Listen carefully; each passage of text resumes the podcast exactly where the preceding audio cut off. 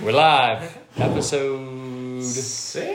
six? I think so. The number I think six? I think it's, it's either six or seven. I'm not sure. Whatever it is, six or seven. Well, we're back. Um, today's podcast main concept we're gonna jam on some nutrition stuff. Because this the nutrition podcast for this one.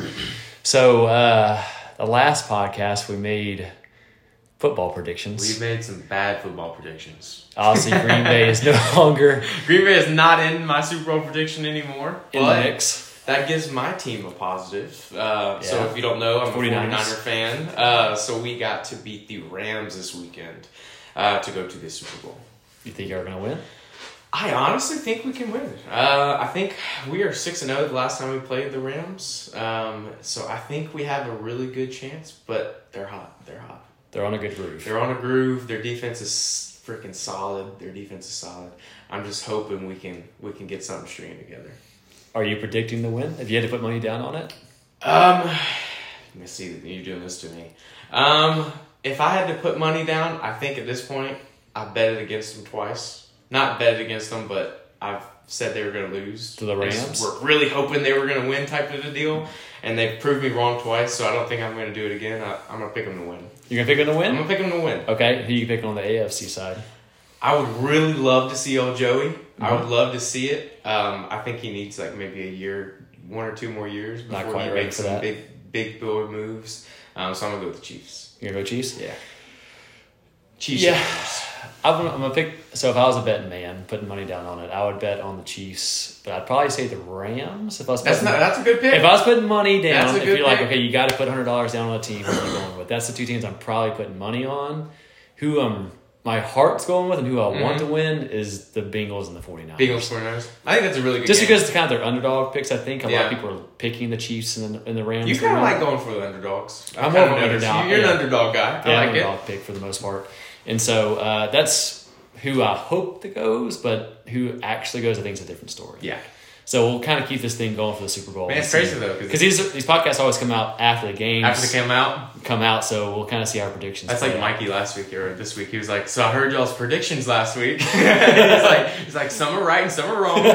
We're about 50 50. We're 50-50. Yeah. Definitely not Super Bowl pick ready. I mean, I honestly, I didn't think I didn't think Aaron was gonna was gonna do that. I mean, he only Oh, put ten flopped. points in, man. Ten points on the board. Yeah. Um, but I think I don't know. It, it's been a weird season. It's been a really Well, awesome season, but yeah. Those are really some really good games last weekend. The Bills Chiefs game, like I said, um, that's like literally probably one of the best games I've watched. They got to get rid of that overtime. It's gotta go. It's gotta go. They even they're talking about Sports Center still this week. Are they still talking They're about still it? talking about it. I would have to assume they get the flack for it. They're going to change the rules. Dude, I mean, it's just like in that situation, those teams are so hot. It's literally a coin flip. Like whoever gets that coin flip is win the game. You know, The way that game was going with those two offenses, it was just a matter of who was going to get the ball first, and to leave it to chance of a coin flip as to who's going to get to win that game is it sucks that the other team can't even get on the field. yeah, It's either I think you're one or two options. Either you do it like college, which I don't know if some people were kind of like ah, I really don't want to see that in the don't wanna see NFL, or you just let them play out the ten and a quarter. I don't mind the quarter. I don't mind the quarter. Um, but it's so weird because they brought a couple people on Sports Center, um, and they were all defense. I think they brought like two or three defensive players on Sports Center, Mhm. and they all were like totally fine with the rules. And they were As as is, as is. They were saying like it's our job to stop them from It getting a touchdown. No And doubt, If like, they scored, they're like we lost the game. yeah. Um, and I don't know if they're just saying that because they're, that's the rule right now. is that, that you're talking are the those defensive players from the Bills or saying? No, no, no, just in general. In general, in okay. Um, and so I just can't see it as like a. If I were on one of those teams that lost like that, I mean, I would hate it. In my opinion, I don't know. It I would just- at least want that chance, you know. Yeah, I mean, I, I definitely get the, the scheme of the rules to where, like, yeah, it's your job as a defense to go on the field and stop them to force the other team to punt. But it just sucks that it's just the way that the rules are, where it's just like first score wins. I don't, Yeah. I don't know. Uh, I can see both views, but I would prefer to have both I think a quarter makes more sense. Like a ten minute quarter. That way, even if you are hot, ten minutes is a long time. That's Yeah. a long time. So you're gonna figure out who's gonna win that game. Yeah, Um, that would be my opinion on it. yeah. Well, it's uh, your first podcast without the sling on. First podcast, if you've been keeping up with the shoulder update, we are now slingless, okay? Uh, but Well, not really. I mean, I'm slingless. I'm kind of moving and grooving, so we're kind of moving along the line right there. Yeah. How's uh? So the the right shoulder was first. Or left shoulder. Was Left first. shoulder was first. Yes. And how's that going first? Uh, left shoulder's not doing too bad. I feel like it's definitely improving week to week. You said if you Um, felt like if, let's say, for instance, your right shoulder wasn't operated on, like you feel like you could maybe go over there and do like a pull up if you wanted to. left Uh, arm? maybe not like a pull up, but definitely like push ups, probably like dumbbell stuff. Okay. Um, like you feel like you could maybe like start getting into some workouts a little definitely. bit I, th- I, th- I think I can kind of ease into more like dumbbell workouts and Mm-hmm. modify like barbell stuff. I don't think I'd be able to do barbell stuff Yeah. just yet. Um, but like I know like twenty pound dumbbells and like just demoing and like coaching, I mean, it feels good. Okay. Um, and so I definitely think like I could move a dumbbell around, maybe a kettlebell around, um, but probably not a barbell. Okay. And so, are you still going to PT for your right shoulder? Uh, for my right shoulder, I am not. I am not. Okay, so you're officially done with physical therapy. Yes and no. Yes and no. I think I would still have um, another two weeks for my right shoulder. Um, I go back again next week for on Friday. Okay. So um, yes and no for that. Have they did Like you still doing like the, the pulley thing? Still doing pulley up? stuff. Um, right now, we kind of just got into like more of like activation, like around the muscle type stuff. Mm-hmm. Um, and so we did range of motion for a good like three ish weeks or so. Um, and now we're just kind of starting to get into like actually like getting the muscles around that joint and tendon kind Okay. of working and moving and grooving. I want to say And when I, that's, in my opinion, the worst part. Range of motions kind of feels good. The activation just not. uh, I want to say it's probably somewhere around three months. Right in there is when That's I was right. like this when I started doing like actually like weights. yeah, they were like, okay, you can go in there and do you know sets of ten strict press. whatever it was. Yeah. Um, like for my left shoulder, it was 11 weeks, and they finally gave me a dumbbell. Okay. Uh, so I remember at 11 weeks, I had a dumbbell doing like shrugs and um, like dumbbell external rotations and that kind of stuff for my Yeah. left shoulder. But it seems like because Ringo was saying the same thing, which Jacob said the same thing, and I've said the same thing before. I feel like it's just like this blanket.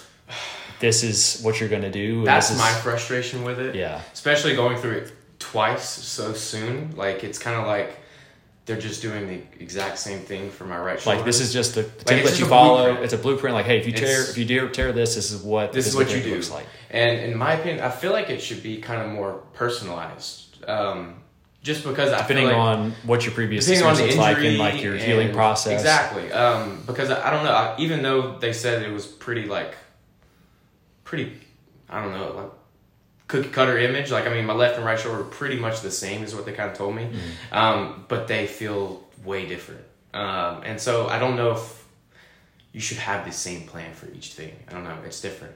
Um, so I wish it was a little more personalized. Um, but it is what it is. It is what it is. It is what it is. I'm not. If I wanted to fix it, I guess I would have to become a physical therapist, and I'm not going to do that. um, so I'm gonna let them do their job, and I'm just gonna kind of follow the follow the rules. I Okay. guess. But by the summer, you should pretty much be back just out in the swing of things. I'm hoping. Summer. I'm hoping. I'm some, hoping sometime maybe around like like Mayish, Julyish, April, Yeah. sometime around there. I kind of definitely start grooving and grooving. yeah, get I'm ready to start running again. That's gonna be fun for me. Um, When do you so- feel like you can start running?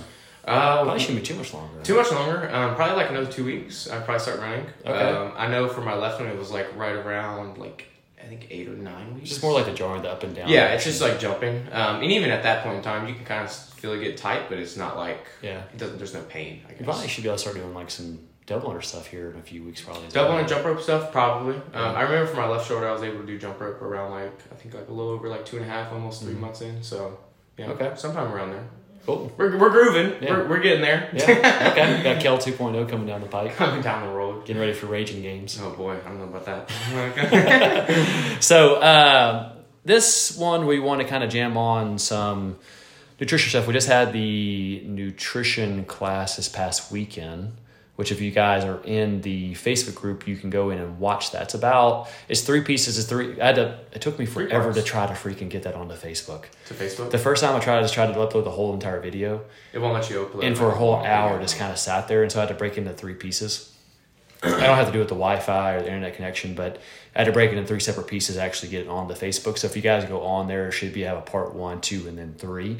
Um, but you guys can go and watch that on there. But we also wanted to take the opportunity to discuss it here on the podcast as well. So um, yeah, it's gonna have some of the similar information in this podcast as the video as well. So you might hear, if you guys already watched the Ross, you're going to hear some similar information in this podcast as well.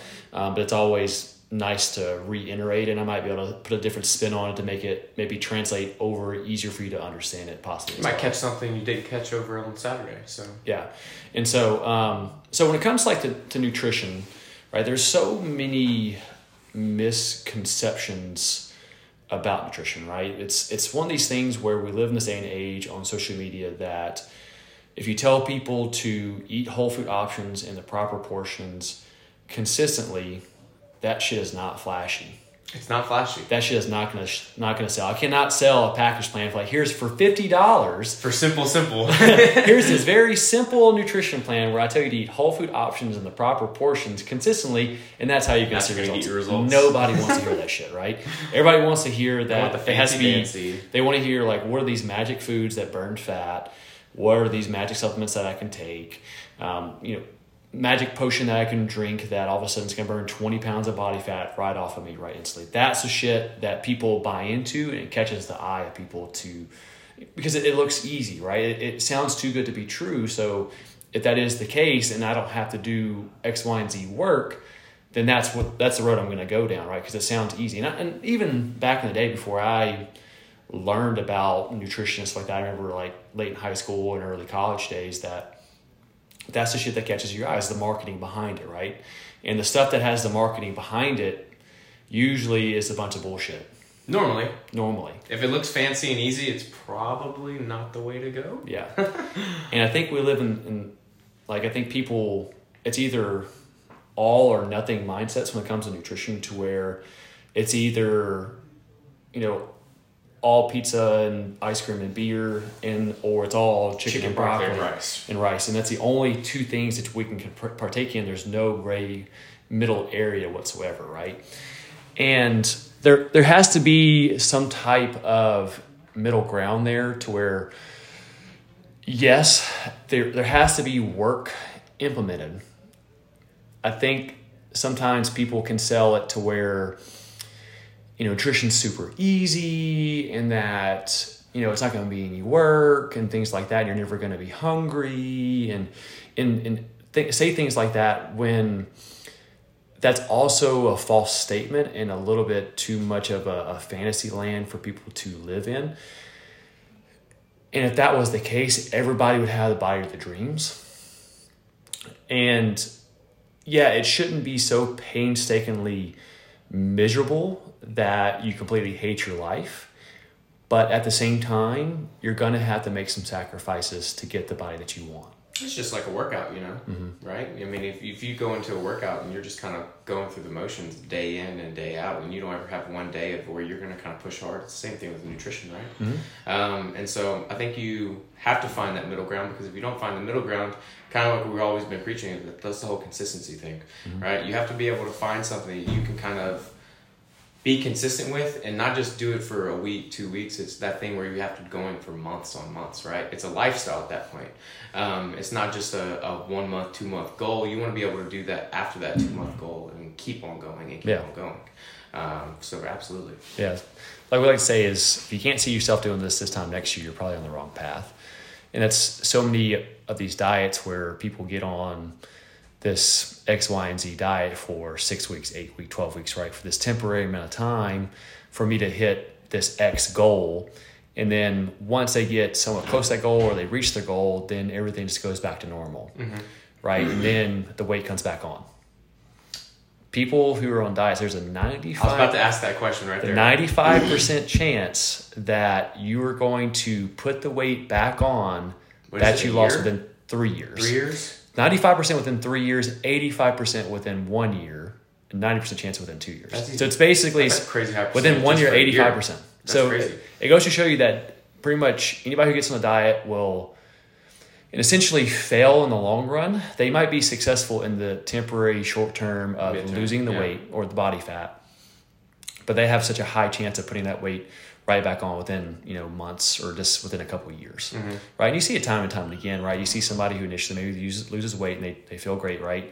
But they put all those restrictions on themselves where they did keto and they cut out carbs or they cut out all sugar in their diet or all alcohol in their diet. And in doing so, once they implemented those things back into their life again, they they didn't they don't know how to moderate those things anymore and that's when the weight gain comes back on Mm-hmm. right and you know that to a degree if you maybe listen to this you may sound a little confused you're like okay well you're saying that i can have alcohol and i can have sugar but at the same time you're also telling me that i have to you know be consistent with my diet and things like that. I don't understand where that fine line is. And that's exactly the point here is the fact you're, you're going to have to learn where moderation is. And you have to learn how to live your life in society today with your fitness goals, which you currently have. Everything that we do, for the most part, especially in Southwest Louisiana, has to do something with food and, and Food and alcohol. food and alcohol is every event you go to, whether it's a social gathering just on a on a lunch or it's a you know party in the afternoon or a crawfish boil, whatever it may be, that you're going to have these things around you at all points in time, and you know you don't want to be the crab that just sits there and can't partake because you're the fitness guy the or guy girl, yeah. right?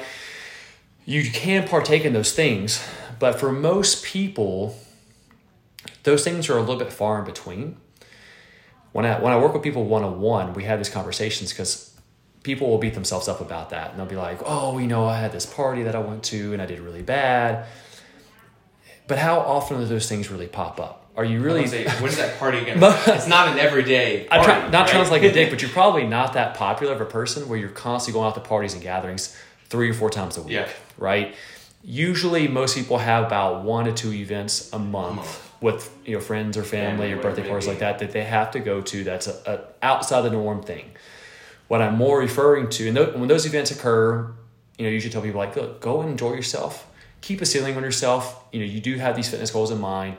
You can still go partake in the event. You know, have some pizza, have some ice cream, drink a beer or two with your buddies. That's fine. You just know where that cap is, right? Like not doing it where you're overindulging, which you know where that limit is. You're partaking to a degree where you feel satisfied, but you're not overindulging. What I'm more referring to is your day to day life. Most people are usually pretty structured definitely Monday through Thursday, if not Monday through Friday. And then the weekends are a little bit different story. When it comes to your weekends, those are or you have to be structured during those times and have to be more disciplined during your weekdays. Those are probably your most important days, right? Those are your most important days because you're, you have the most structure then, right? And it's easier for you to fall into the habits. And if you're finding issues falling within habits of Monday through Friday, and you definitely aren't going to be in control of your weekends. And so, obviously, limiting the times you're eating out during the week is, is pretty, but you should be at least pretty much 90 to 100% of your meals Monday through Friday should be meals controlled by you personally that you've cooked, right? And more often than not, people are good Monday, Tuesday, Wednesday, and then maybe they have like a stressful day at work or something like that, and then they come home and they have some you know sugar in, you know, in the cabinet like mm-hmm. cookies or cakes or alcohol, whatever it may be. And because they had a bad day or a stressful day, then they overindulge that afternoon because they had a stressful day you're going to have to find a different way to cope with those mechanisms other than food and alcohol if you ultimately want to see the body of your dreams. Yeah. I'm not saying that that's right or wrong. All I'm saying is the fact that if you want to reach the body composition that you want, you're going to have to put restrictions on those things during the week, especially, right? And then when it comes to your weekends, what I tell people is like, look, most people want to let off the gas pedal a little bit during the week weekend and relax some. They don't have as much structure. They're not at work, and they want to be a little bit more relaxed, which is fine. I completely agree with that. I do the same thing. But you have one or two options when it comes to your weekends. And if you find somebody, if you find yourself being somebody who wants to let, let loose more on the weekends, is you're going to have to be a little bit more restrictive during the week to compensate for your bad weekends, right? So we we've drawn that line diagram before where, let's say for me personally to maintain the, the current weight that I'm at, let's say is is 2,200 calories, and I and my goal is to lose body fat. Then I by the end of the week, my average calories for the seven days of my week have to be below that calorie maintenance levels, right? So I have to be somewhere probably around 2,000 calories for my average calories. Well, if I know for sure I'm going to be close to like to 3,000 calories on Saturday and Sunday because I'm going to go out to eat at dinners and things like that, then my weekend has to be lower to compensate for my bad weekends, right? Or I have to be more restrictive on my weekends, which most people don't want to do, Yeah. which is fine. There's you, you got to pick your avenue that you want to go down. And so a lot of people can hear that and they're like, okay, well, I just need to be really low in my calories. Well, when you go super restrictive on your calories, then that's when energy levels fall off big time. That's when metabolism slows up big time. And ultimately, you're going to lose just general mass, In right? general. When somebody says they lose, they've lost 20 pounds in a month, most people would look at that and say, oh, they think, okay, great, you lost 20 pounds. They think body fat, right? Mm-hmm. You're just losing mass, Mass. right? So your body composition might be the same in the way of skeletal muscle mass and body fat ratio, right? So if you do an InBody, that curve would look exactly the same compared to your skeletal mass and body fat mass, even though it's just lower on the scale because you have less weight, mm-hmm. right? I can't tell you how many girls have come in here and done an InBody who only weigh like 130 pounds, but her com- body composition is complete shit. Really? But the, by the visual eye, they, they they look perfectly fine, right? Yeah. But their body fat percentages are in the 30 plus range, which for an ideal female is between 18 and 28, and they're in the high 30s, and even though their body weight's sitting 130 pounds because their skeletal muscle mass is so low, right? And so if you cut your calories down so low, your body composition is not necessarily going to translate over properly as what you would like, right? Most people, when they're saying they want weight loss, they're talking about more like fat loss. Fat loss. Right. Majority of people. Most people are talking about fat loss. You're not talking about just general weight Actual loss. gain. They have a general idea if I lose 20 pounds, then that's going to make me look a certain way. And that usually means like a leaner, more quote unquote Toned. toned look, right? So we have to make sure we do it in a proper way to where we're maintaining skeletal muscle mass to have that athletic Look look, that people are after. So if we're calorie maintenance levels are at 2200, we only want to go below about 10 to 15% below that. So that's only about 200 ish calories below maintenance level. So it's about 200 calories. But that has to be 2000 calories as an out. average by the end of the week. And that's where the problem So do you think I was about to say? is- Do you think that's where people kind of mess up? Yeah, Yeah. by far. I mean, when when you ask somebody how do you eat, what's the general response? For the most part, not now there are some people that are truthful, like I eat like shit. Yeah. But what do you think is the general response? Pretty good. Pretty good. Pretty That's- good is that's the probably number one. Like, oh, I eat pretty good. That's very very relative. That's really vague. That's very vague and very relative, right? Like what I consider eating good and what you can eat, you consider eating good are completely different things, right? If I only eat out once a day, some people consider that oh that's eating pretty, Pretty good. good. Only eat out once a day, right? Well, for me, that's like that's astronomical. That's like it's crazy. Like, I cannot believe you eat out once a day every day and go eat fast food. That's crazy to me. But for some people, that's pretty That's good. their lunch break. That's like ah, it's not bad. I'm only eating Yeah. out once a day now, which that could be a step for somebody depending on where their fitness journey is. And so we have to make sure we're we're being more consistent throughout our week, right? And you have to to really know how much volume of food that you're eating, right? I know some people are like, "Well, I'm not real big on tracking my food." And are there ways to, to get around this without tracking your food? Yes, but the the chances of you being successful are pretty low, in my opinion. well, that's another thing. Is like you don't have to track your food for forever. Not forever, It's but not. A, you have to just realize and like start to understand what you're eating and what an actual portion size really looks like. Well, think of it like this, right? Like, think of somebody who, like somebody who comes from a track and field background, right? Mm-hmm. Like, let's take Marta for an example. Okay. Like Steven's wife. Marta has built up such a big base of her running, right? Even if she, like with our running currently in our workouts, right? Even if she were not to do any extra running, she would still be a pretty damn good runner. She might decrease a little bit A little off bit. her running, but she's going to maintain a lot of that for Yeah. a long, long time. For a long time. Right? And the same thing happens with your nutrition. If I can learn how to track my food for an amount of time and build that base and get to the body composition that I want, over a time, I can slowly let the reins off of that where I don't have to track as diligently, okay, and be as restricted myself because I've already built the body composition that I want. So what I tell people, like, this isn't something that you have to do forever. Ever. But if you want to get from point A to point B, you're going to have to change something to get there, mm-hmm. right? And once you get to point B, you're already in that camp, and it's a lot easier to stay over there in point B than it is to making that journey from point A to point B, right? It's actually a lot tougher, especially the beginning phases of that. But a lot tougher to get there, right? And then you just have to be consistently. And once we get there, then it's a lot easier to maintain, but you're going to have to track your food, in my opinion, to a degree to understand how much you're eating on a regular basis. It's just like being paid every single every two weeks you're getting paid, and if you like for instance like well I don't like tracking my food. It's like getting paid and not knowing how much money you're making and then going to spend money. Going to spend a bunch of money. Right, and then ex- then wondering why you're not Why you're broke. why you're not yeah why you're broke right or why you're not saving money it's because you have no idea how much money is coming in to spend and it's the same concept here so you're going to have to know how much money or how much calories that you're consuming on a regular basis if you want to take a step further how much protein carbs and fats that you're consuming and then over a period of time you can start making adjustments to those numbers accordingly where your goals are and then once you finally get to that body composition that you want then you can kind of start slowly let the reins off of that and getting back to a normal routine you know, no 80 year old man or woman tracks and measures their foods, okay? But what I'm saying is, if you want to get the body composition you want, that's something you're going to have You're to going to have to do that. Yes. Yeah. Okay. Um, so when it comes to tracking itself, if you're somebody who's new to doing it, the number one thing I would recommend you guys do is start off with protein intake. Protein? Mm-hmm. You, would you say that's the most important thing to hit? Out of the three, yeah, Uh, just be, especially for females, just because so many females don't get close to what they need. And a good general rule, depending on the person, is roughly about a gram per pound of body weight. By the way. Now, if you're somebody who is maybe extremely obese, maybe not. So let's say maybe you had like a 400 pound man. Mm-hmm. I probably wouldn't recommend eating 400 Eating grams 400 of grams of protein. protein. He would probably be somewhere like more like somewhere in the 200 range. But most of you guys are at a low enough body fat percentage for the most part to where you can go pretty close to a gram per pound of body weight. I would probably say 0.7 to about a pound To per pound is about even? About even a good general rule of thumb.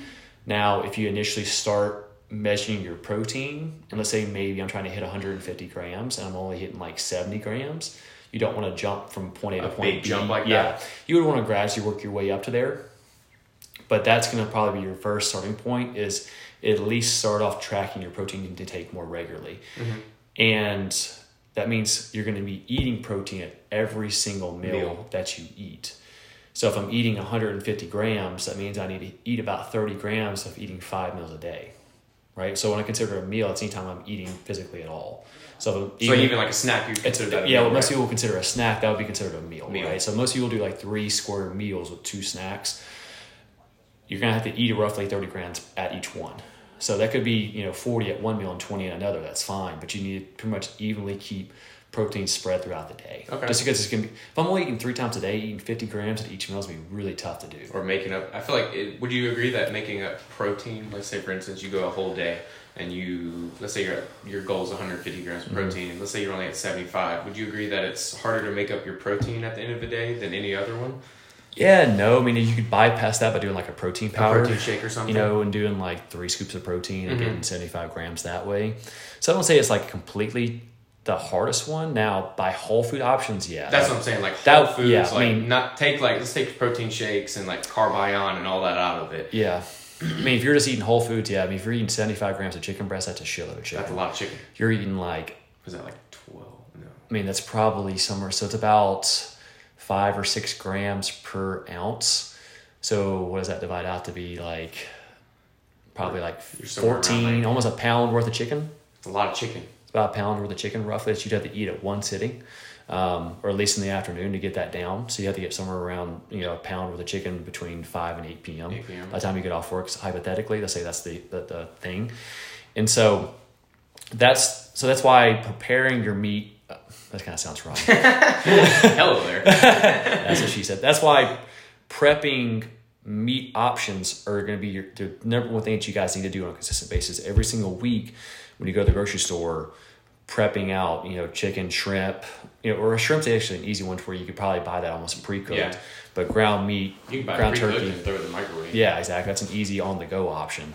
Um, steaks, wherever that where that meat source looks for you, but that's something that has to be prepared ahead of time because that's not something that's easily done, Mm-hmm. right? Other than maybe like eggs or something like that, that could be a little bit of a quicker option. But any type of meat source is gonna have to be prepared ahead of time for your whole entire week. Um, when it comes to carbs and fats, right? So carbs get such a bad rap these days as to Carbs are literally the enemy of the world. yeah, like that's what makes people fat, right? It's carbohydrates. When all actuality, it's it's calories that ultimately determine you gaining weight or losing weight. I could eat nothing but carbohydrates and still lose weight. My mm-hmm. body composition might look like shit, but I can still lose still lose lose weight just by eating carbohydrates. But carbs, depending on the person and what they like to tolerate, yeah, there are some people who operate a little better on like a higher fat, lower carb diet. And some people, like myself, operate a little better on a higher carb, lower fat diet. And it's really just what you prefer. I usually go by telling people or asking people, what do you feel more drawn to foods wise? Do you find yourself more drawn to carbier foods or are you more drawn to fattier Fatty foods? foods. And what I usually find is most males are, con- are drawn towards higher carb foods, and females are usually more drawn to fat foods. There are some different occasions where I've seen females like the higher carb options, but for the most part, guys usually like to have higher carbs. But it's just it's just by preference, and there's no right or wrong there. But we just have to make sure we do it in the proper portions to where your calories are fit in properly with also the amount of protein that you need. So usually, if you can think of it like this, if I have 2,000 calories that I need to eat in a day, and I know I'm going to eat, let's say for math sakes, 200 grams of protein. So there's four grams per every ounce of protein, right? So if I multiply that four, that's 800 calories in just protein. So that means now In I have day. in my day, I know uh, of the 2,000, 800 are already gone because that's all going to be done in protein. Now I have 1,200 calories left over That you have to to be in. consumed with, with carbs and fats, right? And that can be that can be just dependent on you personally and what you like to eat, and depending on how active you are, right? Usually, if you're somebody extremely active, then maybe going slightly higher up in the carbs is not a bad idea. If you're somebody who's maybe not as active, then maybe going a little lower a little bit. Yeah, a little bit because you just don't need them, right? Because carbohydrates are your main energy source. That's something that your body likes to fuel off of. Um, that's also a way for your body to repair afterwards from recovering from high intensity sessions carbohydrates. So that's why usually people who do high intensity exercise, like who do CrossFit, don't do very well on low carb Carbs. diets, right? Just because of the fact that the energy expenditure needed to perform high intensity exercises, you need those carbohydrates to perform. And that's why I usually tell people like, look, try to take in a good chunk of carbohydrates around your workout time pre and post. Post. So that's your main energy sources. Um, So know, would that be a good tip for most people? To Yeah, like so- kind of plan their carbs out around their workouts. yeah. So like, usually what I suggest is, you know, let's say for instance, if I'm taking in, I'm gonna take a random number of 200 grams of carbs in a day, right? So easy math. Roughly about 100 grams, so about half of those cap, uh, carbs are going to be utilized around my workout time, about 50 before and about 50, 50 after. after. And it gives me another 100 grams to kind of evenly spread throughout my day as I want. So you want that good chunk of carbohydrates about, you know, roughly, everybody's a little different on what they can tolerate pre-workout. Some people can eat an hour out and feel fine, but some people need to push that further out to like two hours. Two hours. Just depends on you. I'd say about 90 minutes is optimal, give or take a little bit. But you have 50 grams, that should help out with obviously energy levels while you're working out. And then post workout, you want those carbohydrates just for recovery purposes from those sessions to better utilize those carb- carbohydrates. So, for instance, when you get done working out, a lot of people are like, well, protein, protein, protein, I need protein when I get done working out. And that's not the number one thing you need. You need carbohydrates post workout. Because what is happening while you work out, your body runs off glycogen for energy. That's all a carbohydrate is. Eventually, at some point in time, whether it be a sweet potato or just literally pure sugar, is going to be turned into glycogen by the body, right? Just one takes a little bit longer to get there than the other. Another. Yeah, that's why you have that, that, that glycemic index. So one just takes a little bit longer than the other to get there. And so when you're working out, you're utilizing that glycogen to work out, right? That's what depletes you of your muscle cells is that glycogen source. Well, when you get done working out, your body's number one priority when it gets done working out is replenishing the glycogen, not to rebuild muscle. And so that's why carbohydrates are so useful when you get to working out is that it helps with the recovery process post workout to replenish that glycogen quickly, right? And then you can follow it with some protein on top of that, just for obviously muscle synthesis and, and muscle breakdown to help repair all that. But the first thing is gly- is carbohydrates Carbs. over protein. That's the number one thing. So is that why you always do your oats? yeah, so like I'll have like a Is that like a quick and easy option for you? it's, it's easy for me, right? Because most people don't have a, like a, a big appetite after they're working out, especially like after like an intense session. Mm-hmm. After like Tuesdays, Tuesdays. thrust or double under workout. Possible lot. uh, you don't really have a big appetite, you know, for a good maybe. For me personally, depending on the session, like like today, right? Like today's Thursday, where the session maybe wasn't quite as intense for me, I found myself getting hungrier quicker. But if it's like more of an intense session where you know I'm pretty slammed afterwards, I don't usually get an appetite for maybe like two or three hour, hours afterwards. So it's easier for me to get in some type of liquid calories afterwards because I consume those without chewing and things like that. I'm usually starting It's easier to get down. work. Yeah, it's usually get down. But you can do a whole food option where you do like protein powder and like grapes or blueberries or some type of fruit Mm-hmm. of some kind would be a great option post workout. If you does you don't want to invest into like some type of like carb powder or like like for instance like I have usually like a protein powder with some oats in it and things like that. Um, but it's just depending on you personally. Okay. Um, and then like then when it comes to your fats, that would be the completely opposite end of that, right? So you want to keep your fats pretty low around your workout times, and then you would fill in the rest of your day with your fats on the other end. So if I work out early in the morning, my early part of the day would be maybe higher carbs, and then my afternoon would be higher fat and lower carbs, and then vice versa. More maybe somebody that works out in the afternoon, then the first part of the day may be higher fat, lower carb, and then as it progresses further into closer to workout time, start your carbs. then I would maybe go higher carb, lower fat. And that's just for more better utilization of the macronutrients and for, you know, workout performance. But is that the end all be all? No, that's just No. another tool. No, that's it's really rhetorical. Ultimately, what's going to provide you the body composition that you're after is, if you kind of can pyramid this out, is like calories are the most important thing. That's your base. That's your base. Like ultimately, that's going to determine you losing weight, gaining weight, or currently maintaining the weight that you're on. It doesn't matter if it's you eating all protein, all carbs, or all fats. Ultimately, calories are going to dictate that. When it comes to body composition wise, you gaining or losing body fat or gaining muscle mass appropriately, right, and hitting the be- best body composition you want, which most you guys are after, that's when it comes to more macronutrients, right? And that's what becomes more important there, as well as micronutrients. So, I kind of some people like want to classify micronutrients more important than macronutrients, and vice versa. And I think they're they're kind of on the same playing field. So they're either both equally important. So like micronutrients would be things like vitamins and minerals, right? So Okay. things that you would consume through whole food options. So a lot of people can hear macros and like, okay, well if I'm just hitting my macros, then I can just eat whatever the hell I want as long as I'm hitting my macros. Which to a degree uh, is true, but we're talking overall here is about general health and wellness most of the food you need to be comprised of is through whole food options, right? And as well as when it comes to processed foods, they're so calorically dense foods that they're very, very easy to overeat, right? So a lot of people correlate fullness with gaining weight and hunger to losing weight.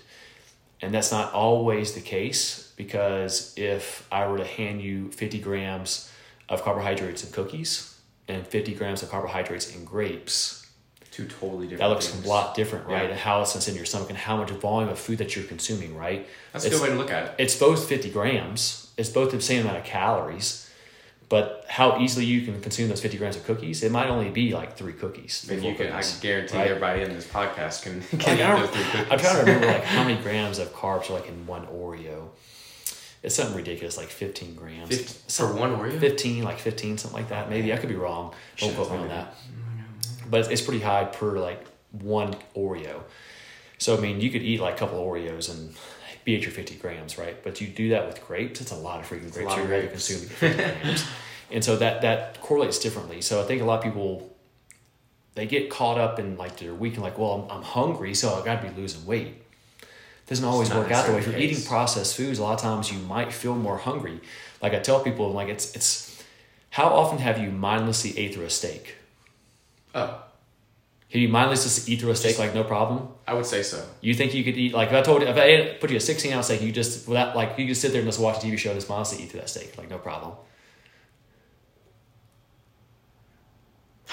Without second guessing, like, oh my god, I'm starting to get full. I'm getting starting to get the meat. Probably spots. not. Okay. Probably not. But you could probably do that with a bag of chips. Absolutely. Like if you sat there with a, with a family size bag Yeah. of chips, you sat there watching 49ers football game, you probably probably, get to the whole bag of of chips without too much of an yeah. issue. Yeah. Absolutely. And that's why I kind of correlates people. It's a lot, it's a lot easier to mindlessly eat through processed foods than it is through whole foods, right? And so don't always correlate the fullness to gaining and then being hungry to losing. Because if you're not tracking your calories, that's not always true. Okay.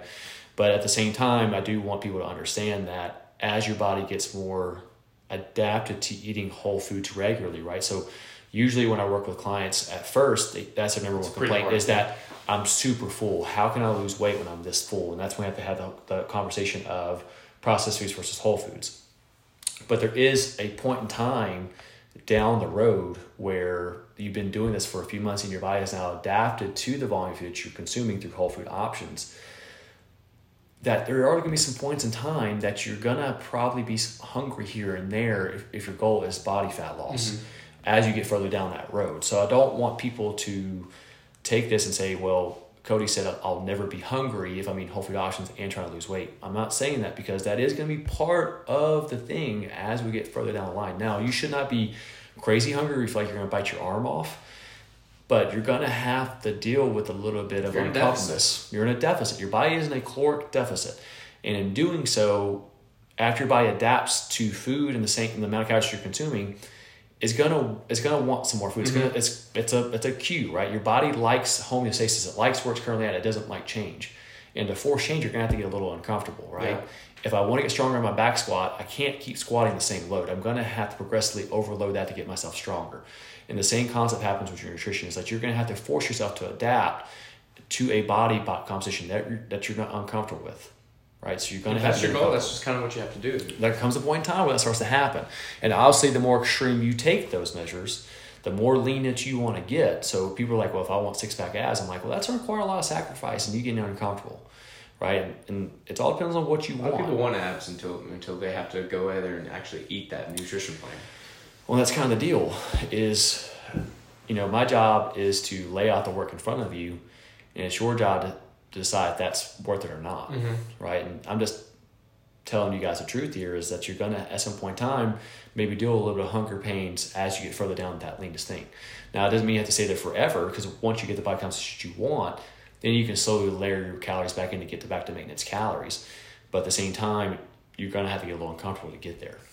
Would you say for most people, nutrition is like harder than actually coming in and working out? A hundred percent. Hundred percent. That is by far the hardest part. Yeah. Because nutrition, you can't take a day off nutrition. Exactly. You can't you can't go through the motions. I feel like with the nutrition. No, like when it comes to working out, right? Like you can come in and you know put You forth some good general effort and, You and can lazily progress, still right? probably burn 300, 400 calories yeah. workout. Most most people, it's usually not the working out's the issue. For some, yeah, but I would say most people fall in the boat of I I can work out pretty consistently. It's nutrition I struggle with, Mhm. right? And most people usually or listen to this probably fall in that boat of I'll work out all the time. Just don't talk to me about nutrition. Yeah. there are some people out there I'm like gonna "Look, out train my diet type deal. yeah, like there are some people out there that are like, dude, I don't want to break a sweat. I'll just not eat, and I'll be, and I'm fine with that. That, and that that's, I think that's far in between. But most people usually will cons- would be more content with working out harder or more than to the Actually dial sacrifices in that nutrition. for their nutrition, Yeah. right? But you only have so many X amount of hours in a day. Most of you guys work full time jobs. You have kids. You have responsibilities. You only spend so much time in the gym. Mm-hmm. And so you're going to have to take care of your nutrition protocols to really push the needle in the direction that you want to go, right? And that's not that's not easy. It's simple but not easy, Yeah. right? So it's not like I said, it's not flashy to sit here and say you guys need to be eating the proper portions of macronutrients for you and do that super consistently every single day. That's that's really tough deal to hear, but it's it's the true statement, right? So it's it's making sacrifices of, you know. I guess probably the easiest way is let's let's talk this through like a step by step basis. How I would tell somebody, this is your day one. What does that look like? Is first off you need to decide how many cal- first off you need to decide how many calories you're going to consume. You might do a couple days of you eating like normal and see currently where you are with the amount of calories you're consuming. on a That way regular you're not basis. jumping Don't change. crazy numbers. Yeah, don't change anything that you're currently doing. Just eat as normal and just kind of weigh and measure your food for a couple days. Once you kind of get a basis of about okay, this is about how much I'm eating, then from there, let's say I'm consuming. And now the thing is though is you do have to understand that your weekends, if you're not going to track on your weekends, that those calories can be way higher on the weekends. Because some people are like, well, I'm only eating 1,800 calories during the week. I can't go much lower than 1,800 calories during, during my week. Well, your weekends are probably really fuckety. Really crazy. Yeah, they're really pretty bad on the weekends. So you're really probably crack, or you're only doing that a couple days out of the week, right? So you might only be tracking Monday through Wednesday, which is your really good days. And then your Thursday and And Friday. then Thursday, Friday, Saturday, Sunday, like way above 1,800 calories. So you have to be extremely honest with yourself here and say, okay, I need to sit down and be realistic of what's a normal day look like for me that I can do throughout most of my week. And then let's say those calories looks like something more like 2,300 calories. I would take somewhere around 10% away from that. That's the amount of calories I need to consume. And then fill in protein, carbs, and fats. Mm-hmm. And then plan out my day with what my meals look like. That way you know what you're eating. You're going to know what you're eating. So many people go into their week blindly. They just kind of eat as is. And that's a recipe for disaster. Yeah. You're to have to food prep. That's a non negotiable. I'm sorry, like if you're somebody who doesn't like to prepare their, food ahead of time, you're to have a really, really hard time being successful with your nutrition if you're not cooking ahead. Yeah. I find that to be like the easiest thing that helps me. Mm-hmm. And like for Sydney, for instance, is like if we have our meals prepped and or, or maybe even just having like our proteins in one container, carbs in one, and that helps so so dang much. Yes. man. it really does. It makes it easier. It makes it faster. It makes it so much freaking better, man. Mm-hmm. And so once you have roughly what a what a week of food looks like for you, I'm gonna eat this at lunch, this at dinner, this for my snacks, these are my dinner meals. Then you go and you buy all that food, you prepare it all ahead of time, and you put it in separate containers like you said. Mm-hmm. And then your week is very much done. You literally just open the fridge, grab your container, and go. And go. Right? It's, it's, it's just a matter of that simple now. Is that easy to do for some It's people? not easy. No, it's not always easy. I, I mean, there, there's no doubt I would prefer to eat just shit as I wanted, right? Mhm. If I just wanted to go down down to the drive-through and go get some food, yeah, it might taste better, no doubt about it. I'm not I'm not saying I'm not gonna sit there and lie to you and say like that food doesn't taste better at times. It does, but the feeling that I I get from eating that food makes me feel so lethargic and so run down that I can't stand that feeling anymore. Yeah. Now it's taken me a long time to kind of get there to a degree, but now I understand have how food makes me feel. It makes my decisions a whole lot easier, right? And I can also understand the temporary feeling that I'm going to get from this food is ultimately going to really upset me down the road with how I'm performing in the gym and how I feel, and also eventually how I'm going to look. And if you can t- separate that sat- that temporary satisfying feeling of eating that food or drinking that drink, and shift your mindset to how if I decide not to do this, how it's going to make me feel in the long run. That's a big game changer. For- Yeah. at least for me, it was. Um, now it's not always that's easier said than done. For some people, it's it's really hard to break that temporary satisfaction of that food touching touching your tongue. But if you can start to understand that it's just a temporary fix or temporary satisfaction that you're getting from it, and that, you know, if I can just bypass this and move on to my meal that I've already cooked ahead of time, it makes my makes my day a whole lot easier, Yeah. right? Especially if I don't have food with me, you're more likely to make bad decisions as well For sure. right? And so um, that's kind of like a step by step process I would recommend for people, right? And then once you have able to establish that for consistently over a certain amount of time, then obviously you got to make some adjustments to your calories, things like that down the road. That's another topic for conversation That's as you go. yeah, as we go. And that's that's something that obviously that people I work with one on one, that's something that you know they pay me for is to help shift them in the direction they need to go as they progress over a period of time. Once we've established those habits and those routines, they're hitting their numbers consistently. Then it's my job from there to start making adjustments so the numbers correlated to where they want to go And their goals. in their goals, right? Um, but like one thing we talked about in the nutrition class that we'll probably start announcing to you guys here for the next week or two is those nutrition templates for you guys to where if your whatever your goals are based off where your current body weight is and what you know your activity levels that you know I would provide you guys with custom macronutrient numbers. And then also how much I would recommend you eat at each one of those individual meals based off where your workout times are, as well as you know actionable steps to go during the week to make you successful, and also a macronutrient breakdown of different food options that you know your protein sources, carb sources, and fat sources. That Some have ideas. an idea of what They have an idea what that is, right? So like protein is mainly your meat sources, your carb sources are mainly like your fruits and your grains, and then your fat sources are more like your nuts, seeds, and oils and things of that nature, right? And so that's something that you guys are interested in. That's something that should be rolling out the gym here in the next week or two. It's just FYI. Okay, so um, that's kind of my. I'm trying to think of anything I miss out on when it comes to like nutrition stuff. Nutrition? Anything you think of?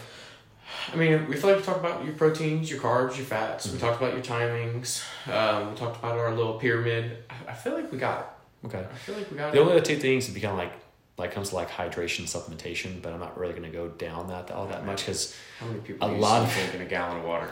Well, how many? It's it's one of those things like when I talk Like- about hydration supplements, people's ears perk up the most when we talk about that stuff because that's the stuff that's, that's the, e- that's the easy stuff. That's the easy way to do everything. Um, yeah, I mean, we could probably go another thirty minutes just talking about that. Yeah, and so I think we're kind of we're almost fifty minutes into this thing now, uh, but that's maybe a topic another conversation, which I'm sure that'll get way more listens Way to more into than this. uh, so hopefully you guys will prove me wrong on that, but uh, that's I tell people I'm like, dude, that's like the last like supplements, especially like the last one percent. That's what everybody's focused on. I feel like. Yes, like the stuff that we're talking about will get you like ninety to ninety five percent of the way Mhm. there. All all the other shit like supplements and hydration stuff, that's like the last little bit. They talk about like like people like they're trying to inkle out that last little bit percentage Uh-huh. that you should start really focusing on that stuff. But other than that, though, that's all the other stuff is going to get you way further. If you do that consistently, I guarantee you, you get to the body composition that you want to go. But the biggest thing that we always talk about, you got to be consistent. Gotta be consistent Consistency over everything. Right? Yep. So uh, hopefully that helped you guys out. If you got any questions, definitely let us know. Uh, just kind of be on the lookout for those uh, nutrition templates that'll be rolling out here pretty soon, and as well as we have the Hurricane Open coming up at the end of That February. It's coming up. You guys still have a little bit of time. We're going to start pushing that a little bit harder on you guys here in the next few weeks. But make sure you find your partner. Remember, the Hurricane Open will last for uh, four, four weeks total. We'll do three individual versions of the workout that across the headquarters will put out. Maybe your combined scores will just be your team score for this first three weeks. And then on March the 19th, which is a Saturday, we'll have an in two in-person partner style workouts here at the gym to finalize it all off. And we'll have a, a champion for the RX intermediate and scale divisions. I'm excited for the fourth week. I am. I'm Yeah, excited to see y'all all come out. understand how it goes down. For Awesome. sure. So, uh, hope this helped you guys out. If you got any questions, just let us know, and we'll see you guys in the next podcast. Peace, love, and pasta.